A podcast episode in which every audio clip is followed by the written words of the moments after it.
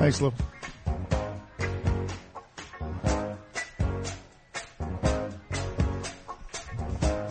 Let's do this. On Broadway. Back here on the Bernie and Sid show, heard everywhere. Everywhere, ladies and gentlemen, on that 77 WABC app. Download that app. Take you 90 seconds. You won't regret it. Also simulcast out on Eastern Long Island, Newstalk 107.1 FM, Hampton Bays and Points East, uh, which is where our next guest hails from, Long Island. This guy, he's a great, great statesman. This gentleman, I should say, great statesman and a colleague here at 77 WABC, longtime congressman from Long Island, a good friend and colleague, as I mentioned, Peter King. Good morning to you, uh, Congressman King. Bernie, always great to be with you, uh, and it's always great for you to have uh, John there. John is really the, the heart and soul of the station. And Bernie, the fact that you're making such a great comeback is inspiring to so many people. And really, uh, so many places I go, the first people ask me, "How's how, how's Bernie doing? How's he feeling?" And so I say, "Well, he's as good as ever." So there you go. And, and my wife Hey, is that's very kind of complaining. to say. My wife is complaining I should apologize to Bernie for stepping on some of his lines. So, Bernie, Margot says, make sure you apologize to Bernie. I apologize for stepping on some of your lines, but we're we're working out of two different studios, so it becomes harder. Yeah, John, so listen to not Margot. at all. I mean, that- that- that's- Margot's in charge. You're right. this Margot is in charge. That's what happens when you have conversations. I mean, uh, you know, people talk, and uh, you know, you, you stop, you start. So either way, they're great conversations. We had a great lineup of guests, uh, t- topped off right now by our current guest, Congressman Peter King. Uh, Congressman King, uh, your thoughts on this? We've been talking about this uh, strategic, uh, the oil reserves being uh, 55 million barrels of the, these oil reserves that were designed to help people at the pump. They've been exported to Europe and Asia, including China. And this is this is this incompetent Biden administration, or maybe worse. Uh, what what do you think's going on with that? Yeah, you know, we can go through all these machinations on the oil with the strategic oil reserve and everything else. The bottom line is what John Catsimatidis said. If we want to get out of the recession, if we want to end the energy crisis, just turn on you know turn on the spigots.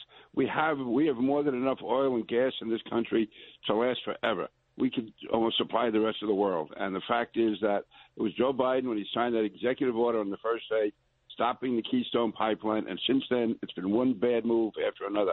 Listen, sometimes you're going to be hit by a crisis you have no control over, like back in the 70s when the Arabs shut off the oil. Thing now we have the answer. We really have the answer right under us. We have the oil.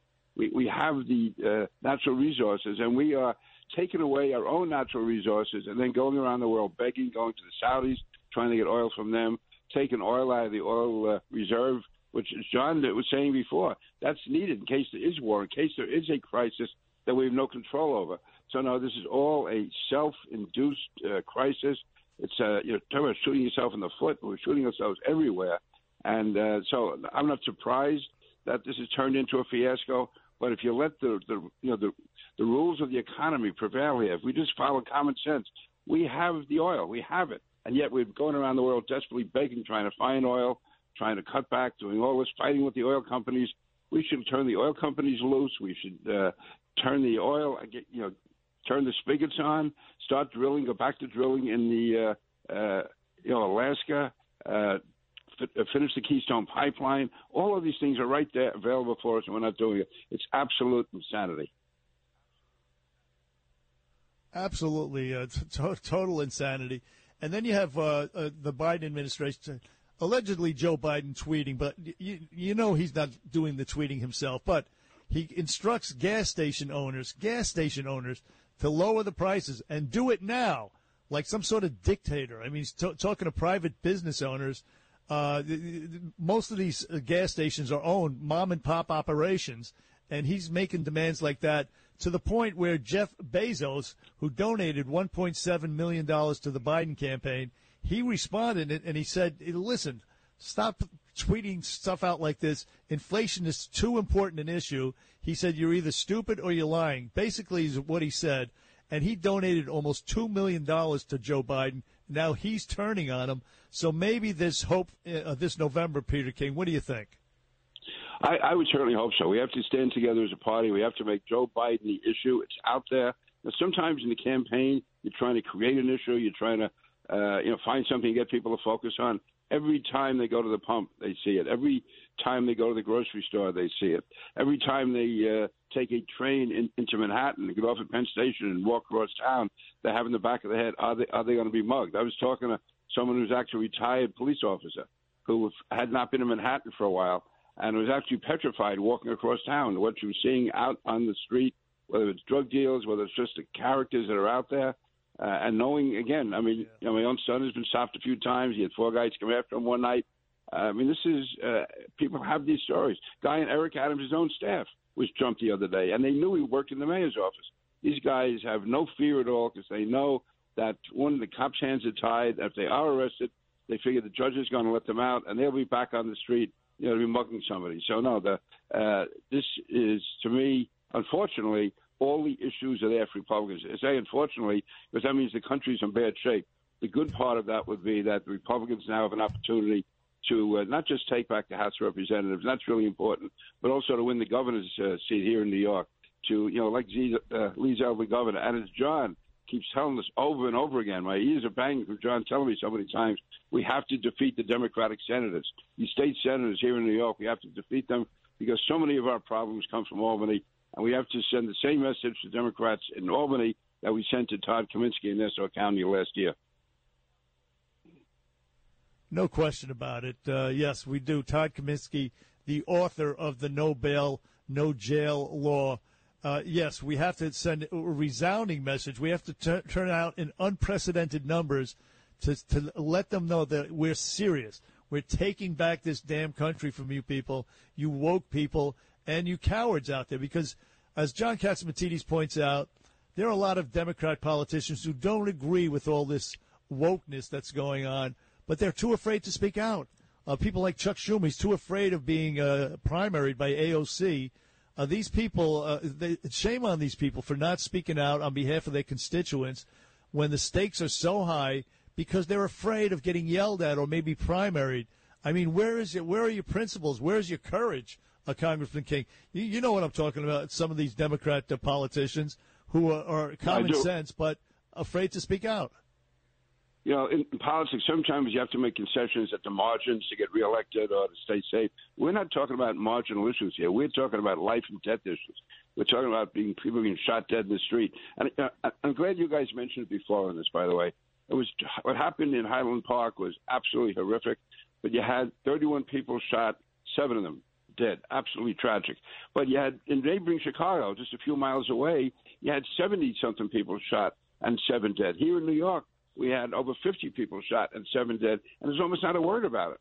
So, and that's what's going on day in and day out in the inner cities in Chicago and Philadelphia, in Los Angeles, in New York City. It's going on, and uh, that's that's the type of crime that no one wants to talk about. I I know the governor of Illinois was yelling and screaming the other day about assault weapons. Listen, I don't, I think we shouldn't have assault weapons, but that to me this is one instance where the assault weapon, maybe you know, obviously in Texas, but overall, the overwhelming majority of murders come from guns in the inner, cities where African Americans are the, the again the, you know the biggest victims. The ones being attacked, and the governor of Illinois is yelling about how angry he is. Meanwhile, he signed a law uh, into effect just a day or two before that, restricting the rights of cops to question young people, I think it's under the age of 15, who commit many of the murders.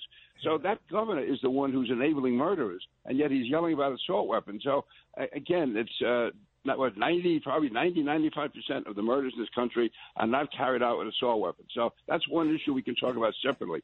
But on the day-to-day murders, the ones that are terrorizing people in their homes, they're being carried out by local criminals and gangsters and crooks and murderers and sadists and psychopaths, and yet the cops' hands are tied, and Peter, they have to, to, to let the cops do what they have to do. Peter, yesterday, uh, Governor Hochul uh, is is pushing a bill that will restrict legal uh, gun owners, legal gun owners in New York, uh, from uh, carrying it in church, where a lot of the attacks are going on, or carrying them in synagogues, or carrying them in Times Square. I mean, the, the, the, criminals are celebrating that, oh my God, we can go to Times Square and, and there's nobody else going to have a gun. Yeah, if, if you listen to these people speak, you would think that the uh, the main cause of violence, the main uh, people guilty of gun crimes, are somehow some guy who has a lawful licensed weapon. No, it's the guys who buy them on the streets. The guys who uh, uh, listen when uh, I said this before. When Giuliani became mayor, and I hope he gets better, by the way, from his heart surgery. There was two million illegal guns in New York, and Giuliani stopped crime.